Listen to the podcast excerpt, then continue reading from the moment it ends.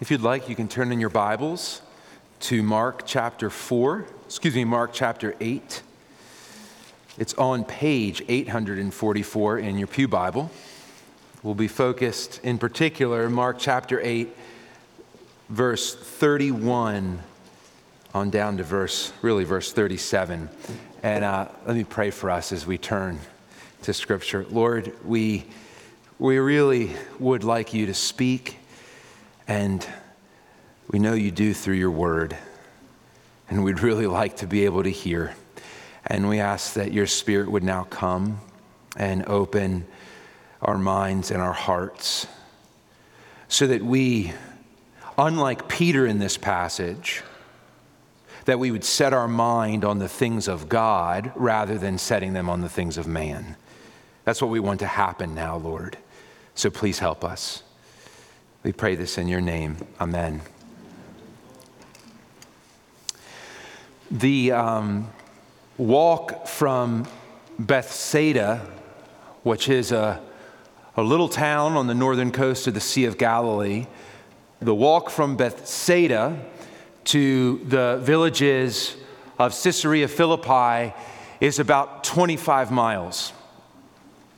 And Jesus is taking that walk during this passage. And he turns to his disciples and he asks them a question that's been hanging over the first seven chapters of Mark's gospel Who do people say that I am? They respond in verse 28 Some people say you're John the Baptist, others say that you're Elijah, and others say you're some prophet. And then Jesus, he pushes the question home, he makes it personal. But who do you say that I am? And Peter speaks up and he says, You are the Christ. Now, if, if you're reading the gospel for the first time, you might think it's about to end. Like, this is the summit. I mean, this is what we've been waiting for that the disciples would understand who Jesus is. And they seem to get it. You're the Christ. Christ, it comes from the Hebrew word Messiah, which means anointed one, which means king. Peter's saying, You're the king. And not just any king, since Peter was a little boy, he would have been taught from the, the scriptures of Israel that a great, a great person would come, a Messiah, a son of man, sometimes he was called and he would have a great everlasting kingdom. Here's how the prophet Daniel put it. This is what Peter would have been thinking. This is Daniel 7. I saw in the night visions, and behold, with the clouds of heaven there came one like a son of man. And he came to the Ancient of Days and was presented before him. And to him was given dominion and glory and a kingdom that all peoples, all nations and all languages should serve him. His dominion is an everlasting dominion which shall not pass away, and his kingdom one that shall not be destroyed. The disciples would have felt that they were on the cusp of history. The Christ will go up to Jerusalem. He will vanquish Israel's enemies and establish a throne, Israel's throne, and it will be forever and it will be glorious. But like the like the student who thinks he's mastered mathematics because he's gotten through algebra, but is suddenly thrown into calculus and a fog, the disciples soon find that though they think they understand the Christ, they don't. And Jesus, speaking boldly now, verse 32, it says he said this plainly. Remember, he's been speaking in parables. Now he's speaking plainly. The word could also be translated boldly, crystal clear, loud. Jesus explodes their assumptions about the Christ, the Son of Man. Verse 31 The Son of Man, this figure foretold from the Daniel prophecy, the Son of Man, he must suffer many things and be rejected by the elders and the chief priests and the scribes and be killed. And after three days, rise again. This is like the, the coach saying, Guys, we're almost there. We've made it to the championship game. Now we're going to go up there and we're going to let them score five touchdowns on us. What? Not only is this unexpected, it doesn't make any sense. A suffering Christ, a rejected Messiah, a dead king. There was a lot of speculation and a lot of thinking about the Messiah in the days of Jesus. But nobody was connecting these two ideas a glorious Messiah exacting his reign and a Messiah that dies. The two things are not compatible. And so the disciples, they might have thought the Messiah could get scratched up in a battle, perhaps, but not suffer many things, certainly not be rejected by Israel's own leaders, and definitely not die. So Peter, he's concerned about this, especially because Jesus is teaching so plainly that Peter pulls him aside and it rebukes him. And the word that's translated rebuke, it's a word that's used elsewhere in Mark's gospel for rebuking a demon. It's very, very strong. Stop it. Don't talk this way. Peter is actually no longer being a disciple right now. He's not behind Jesus. He walks ahead of him and pulls him aside. He's actually trying to lead him. And Jesus turns and he looks at the rest of the disciples still following him, and he says one of the strongest things in any of the Gospels. Verse 33 Get behind me, Satan. Jesus is equating resistance to his suffering with satanic designs. That's pretty intense. This is the turning point of Mark's gospel. And it's a hinge that turns not just on recognizing that Jesus is the Christ, but recognizing something completely unexpected about him. He's a crucified Christ. This is such an important theme that Jesus will predict this, that he's going to die, three times in short order. Mark 8:31, Mark 9:31, Mark 10:34. You can look them up. Bang bang bang. He keeps saying it before they get to Jerusalem. I am going up there to die. Now, to to grasp the seriousness of this, of this teaching, it says Jesus is teaching them this. To grasp the seriousness of it, we need to notice what is the most important word in our passage. It's in verse 31 and it's the word must. Verse 31 the Son of Man must suffer many things. Jesus doesn't say the Son of Man may suffer. He doesn't say the Son of Man is willing, should it come to that, to suffer for you. He doesn't say the Son of Man will suffer. He says the Son of Man must suffer. It's a word that carries the sense of necessity. This is utterly necessary. If this doesn't happen, the whole house of cards comes down.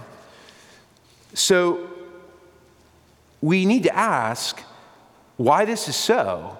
I mean, if you just think back to what we've been talking about in our sermon series on Mark, we said at the very outset that Jesus came to bring the kingdom of God. And so far in the first eight chapters, hasn't he done enough to show us he can bring the kingdom? Isn't his power enough? He's been casting out demons and healing every disease that's brought to him. Why can't he just go on doing that, right? Heal all your sicknesses, cast out all the demons. Why, why can't he just do that? And isn't his wisdom enough? He, he's been teaching with such authority, with such profundity. People have been amazed. Would it not be enough for Jesus just to continue to give us this wise teaching? Here's the answer to all your questions. This is what you need to do to bring about the kingdom on earth. I'll give you all the tips. Here's the way to do your politics. Here it is. Wouldn't that be enough? Or, or is his example not enough? I mean, he's already given us an example of radical love. He's loved across pretty much every boundary he could find men to women, rich to poor. He's loved sinners. As a Jew, he's even loved Gentiles. So, if what you need is an example to inspire you so that you can love the other, you don't need this guy to die for you to do that. Just read the first seven chapters, get inspired. How, and you've got to wonder this, we're, we're getting like right to the center of Christianity.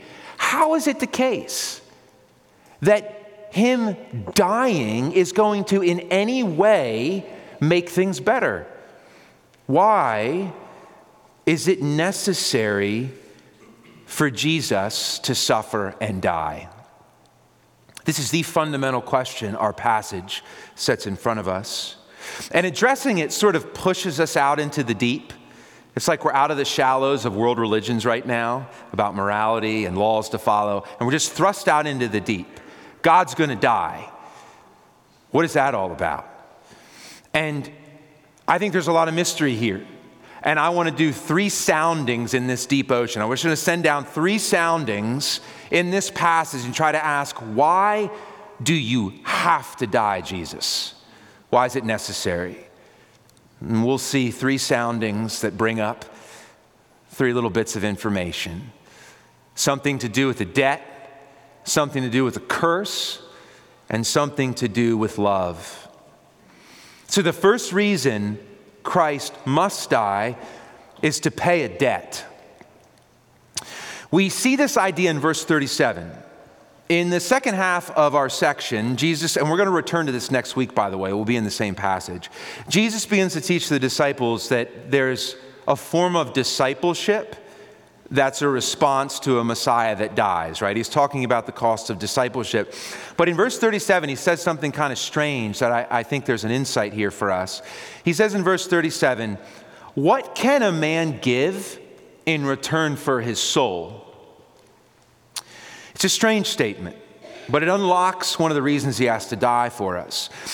In this, in this statement, Jesus is actually borrowing language from the marketplace. You could, you could render this what can a man give in exchange for or as a payment for his life? Like if you were trying to buy something, you know, uh, with a car dealer, and you're like, what do I got to pay for this? Jesus is saying, how much would your life cost if you wanted to buy it? And the word that we read as soul there is the word psyche. We get psychology from it. Jesus is saying here, for your life, the depths of it, all of it, the breadth of it, how far it stretches out into eternity, all your hopes and dreams. What's the price tag? What would you have to give to get it? Now, you may be asking, I never knew I lost it. I have my life. Thank you very much. I wake up every morning. It's mine. I do with it what I want. I don't need to buy it from anybody. What is Jesus talking about? He's suggesting that your life is some great debt that you need to buy back. Well, to see what's going on here, we have to remember a few things about how right and wrong function. It's a little complicated, it'll make sense. How right and wrong function, and what you have to do in a world to make a wrong right. Now, we believe in right and wrong, we believe in justice, and we believe when something's done wrong that we'd like to make it right, you know? Everybody believes that, and sometimes you got to pay a cost to make something right. So if if if you run into my car and do $1,000 worth of damage, you've done something wrong. There's a wrong. And there's two ways it can be made right. One way would be you give me $1,000 and I can fix it. That makes the wrong right. But that costs you $1,000. You got to pay to make that right. Or I could forgive you you don't have to give me a thousand bucks. But then I have to pay a thousand dollars to fix my car. So to make it right, I still have to pay. Someone has to pay. This is the logic of the universe. To make a wrong right, someone has to pay. Now imagine instead of wrecking my car, you wreck my life. You lie about me. You defame me. I lose my job. I lose my reputation. I can't work. I get depressed. I become a mess. Imagine that's what you do to me. Well, now you've done a wrong to me, but how would you pay for it? Like, could you give me $1,000? Would that make up for it? Like, what could you pay to make right that wrong? And you could go a little deeper now to say, what if it's the case, as the Bible teaches, that we have actually, all of us, we've, in a sense, run into, wrecked God? We've defamed his reputation. So, all over the world now, people think God's pathetic. It's a lot worse than wrecking one man's reputation. And what if it is that we've broken his stuff? You know, his cars are his image bearers. We've hurt them. And, and even if you don't feel this, what if it's the case that your life is one huge gaping debt? Like, can you imagine if you really did wreck someone's life? You did something horrible. Maybe you did do something horrible. I don't know all of you. And you're sitting there thinking, I know I can't make up for it. And he's right. I walk around, I got this debt. I'm one great, unsolvable, unredeemable debt. This is what Jesus means when he says, What could you give to pay for your life? He's saying, What, what could you pay to get back your innocence? What could you pay to get back all the years that have been wasted? What could you pay to get back the wrongs that you did so you could truly forever make them right? And the answer is simply, Jesus, rhetorical, nothing. The psalmist says it in Psalm 47. Psalm 47, excuse me, Psalm 49, verse 7 through 9. Truly, no man can ransom another or give to God the price of his life. For the ransom of their life is costly and can never suffice that he should live on forever and never see the pit. The Bible says that human beings are one huge bad debt. And we know it, even when we act like we don't know it. And at the end of life, we'll stand before God and we'll have to make a payment, give an account for our lives. And there's nothing we can do unless God decides to absorb the cost. Remember the analogy from the car.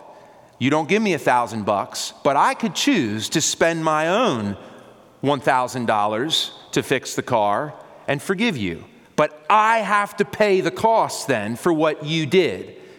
This is what we're going to see that God does in Jesus. Jesus says in Mark chapter 10, verse 45. The Son of Man came, notice Son of Man language again. The Son of Man came not to be served, but to serve and give his life as a ransom for many. It's written on the back of your sermon guidebook. Well, that word ransom, give his life as a ransom, it's another word taken from the marketplace. It's similar to the word in the Bible, redeem. And, and it comes from this idea in the marketplace that you could go buy, you, you could even buy a slave their freedom in the marketplace. You could ransom them. And so Jesus is saying, I have come to pay the cost of giving you your innocent, pure, good, clean conscience, gonna be alive forever, friend of God, life back. Now, how does Jesus do this? How's he going to do this? Can he just give a bunch of treasures from heaven? No. Here's what it says in Ephesians 1 7. In him we have redemption. Think of the marketplace, ransom, buyback. In him we have redemption. How? Through his blood for the forgiveness of our trespasses according to the riches of his grace. God's riches that he brings to pay, to pay for you it's the blood of his son. It's his son's psyche, his son's life in the place of yours. So there's our first answer. Why does Jesus have to die? Because all you have is a bad debt. And he is determined to pay it. That's the first reason. There's a second reason, and here we move from debt to curse. It just gets worse. Now, the word curse doesn't appear anywhere in our passage, but there's a cursed figure in it. Do you see him? He's in verse 32. Jesus all of a sudden brings Satan into the equation, which is strange He's not saying, when he says, Get behind me, Satan, to Peter, he's not saying that Peter is Satan. What he's saying is that Peter's mindset is satanic, meaning it's aligned with Satan's mindset, which means this is very strange. Follow me here. Satan doesn't want Jesus to suffer any more than Peter does. Do you remember when Jesus is tempted in the wilderness? It happens at the beginning of the Gospels. Mark, Matthew, Luke, they all tell us about it. And Luke and Matthew give us a lot of details. Jesus fasts for 40 days. This is in Mark 4 and Luke 4. He fasts for 40 days. Satan comes to him to tempt him. Now, what you'll see here is all Satan's temptations are based on Jesus getting to avoid pain and choose a path of pleasure. So Jesus is super hungry. Satan comes and he says, Hey, turn these stones into bread. You don't have to be hungry. You're the Son of God. Jesus won't do it. And then Satan says, Hey, let's get up on the temple, throw yourself off, because it's prophesied in a psalm that angels will catch you so you don't strike your foot upon a stone. You won't get hurt. Jesus says, No. Jesus is probably thinking later on, the shepherd will be struck, and that will be me. Then, even more strangely, this is recorded in Luke 4 5 through 7, the third temptation says the devil took Jesus up and he showed him all the kingdoms of the world in a moment's time. That includes America, all the kingdoms of the world, or whatever, whatever kingdom you're from. He shows him all the kingdoms of the world in a moment of time.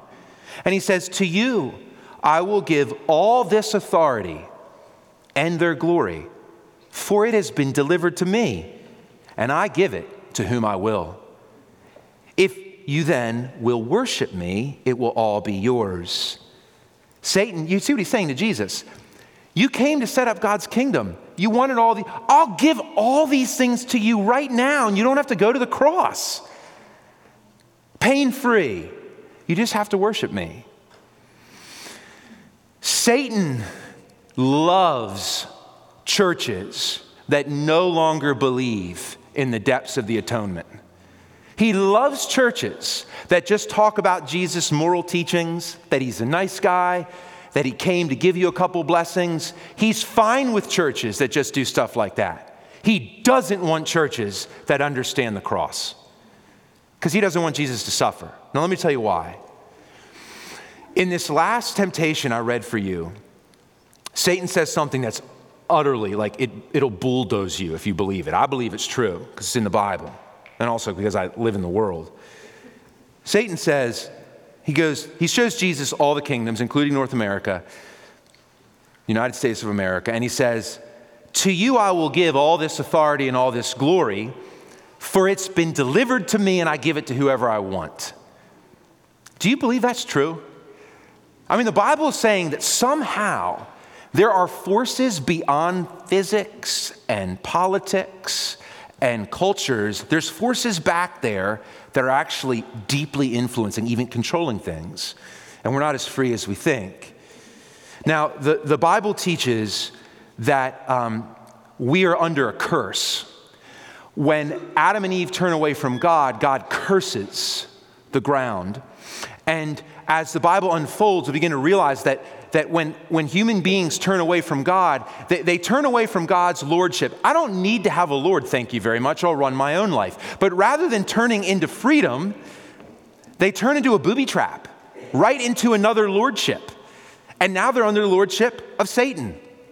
At least that's how I read this passage. So you read things in the Bible like this. Paul says to us autonomous modern people, Romans 6:20, that we're slaves to sin. Jesus says anyone who sins is a slave to sin. Just try to stop sinning the next week, see if you can do it. And then determine in your journal, am I free to not sin? But you got to really understand what sinning is.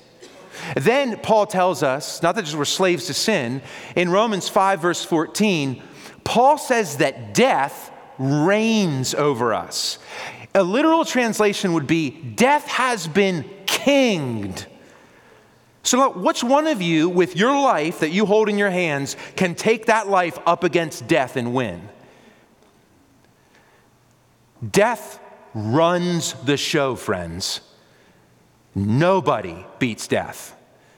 We are under the reign of death. And then the Bible goes on to explain that somehow these dark forces, evil, Satan, his minions, have these influences going on in cultures. So, so let me just read you this in Ephesians 2. Ephesians 2, I'm just going to read verses 1 through 3, and I'll pause to point some things out. This is, this is pretty interesting. Paul says, You were dead in your trespasses and sins, in which you once walked. Now, notice, following the course of this world. Following? I thought we were leaders, Paul. Following the prince of the power of the air. What? The spirit that is now at work in the sons of disobedience. People who are disobeying God are being influenced by a spirit. Verse 3 We all once lived this way. And he goes on to say, in the passions of our flesh, carrying out the desires of the body and the mind. Paul's basically picturing a person not as an autonomous free person, but in this vortex with all these forces operating without and pulling on desires within, leading the person by the nose. The Bible says we're under a curse. This is why the world just doesn't get better. I mean, we're, we're, we're as smart as we've ever been. I mean, we gotta be, right? I mean, you all have the Encyclopedia Britannica in your pocket. Like we had to buy it and put it on a shelf when I was growing up. We have unbelievable technology, unbelievable medicine, and you still have Russia and Ukraine. Right? It's why? We're under a curse. Now, I think modern people resist any idea that powers other than the free will determine us and control us. But if you just think for a minute, Consider all the modern ideas that assume this very same thing. Very smart modern people write about genetic determinism. How do our genes and our biology dictate our temperament, make us do things? Very smart people write about social or environmental determinism. The systems around us, they force us to think and feel and act in a certain way. It's the system's fault. Or think about the popular word that's been used in the last few years. I know it's a controversial word, don't get sidetracked. It's the word woke. Think about the assumption in that word. It comes from the word wake. Like the assumption is that people are asleep and they don't know it and they need to be woken up. Well, what if we are asleep to a million spiritual realities that are going on all around us and we have no idea? I don't think this is a crazy idea at all. That the, in a sense, as one theologian writes, all through the world, sin takes possession of us as power and destiny. There is no such thing as human autonomy. One is never simply oneself, but always the projection of an all encompassing power. Notice, the copy and image of whichever Lord has commandeered one for service. Our culture is producing image bearers. There's a modern woman, there's a modern man made in my image. So, how do we get free from this? This is a complex power that we can't shake off on our own. Again, on the cross, and this is a bit of a mystery how this happens, but some sort of de- decisive battle is fought where God defeats and breaks the spell. Paul says in Colossians that God disarmed the rulers and authorities and put them to open shame by triumphing, triumphing over them the, on the cross or in Christ. What about this curse we're under? In Galatians 3:13 we read, Christ redeemed us from the curse of the law by becoming a curse for us. For it is written, Cursed is everyone who is hanged on a tree. So, an analogy might be like what's happening on the cross. If you could think about this curse almost like a virus that we have. And if you're in the food industry or, or, or, in the field of livestock and, and you have a virus going through your herd, one of the things you may need to do is isolate some of the animals who have the virus before it spreads and, and let them die. And when a virus kills its host, if it hasn't spread, the virus commits suicide, right? It like if it doesn't have a host, it dies. So there's a sense where Jesus, when he takes on flesh, he takes on the cursedness of humanity for us. And he goes to the cross and he lets the curse work itself out logically. I am the cursed one who hangs on a tree. And the curse spends itself in such a way that by killing humanity in Jesus, the curse is gone. It's over. Then Jesus is raised from the dead as the new humanity, uncursed, and he then gives the spirit from heaven into the people he calls to be his own, and this new spirit displaces the spirit of disobedience. And slowly he begins to inoculate us from this disease, and our life, our curse, has run its course in him. Why does Jesus have to die? Because there's a curse that needs to be broken.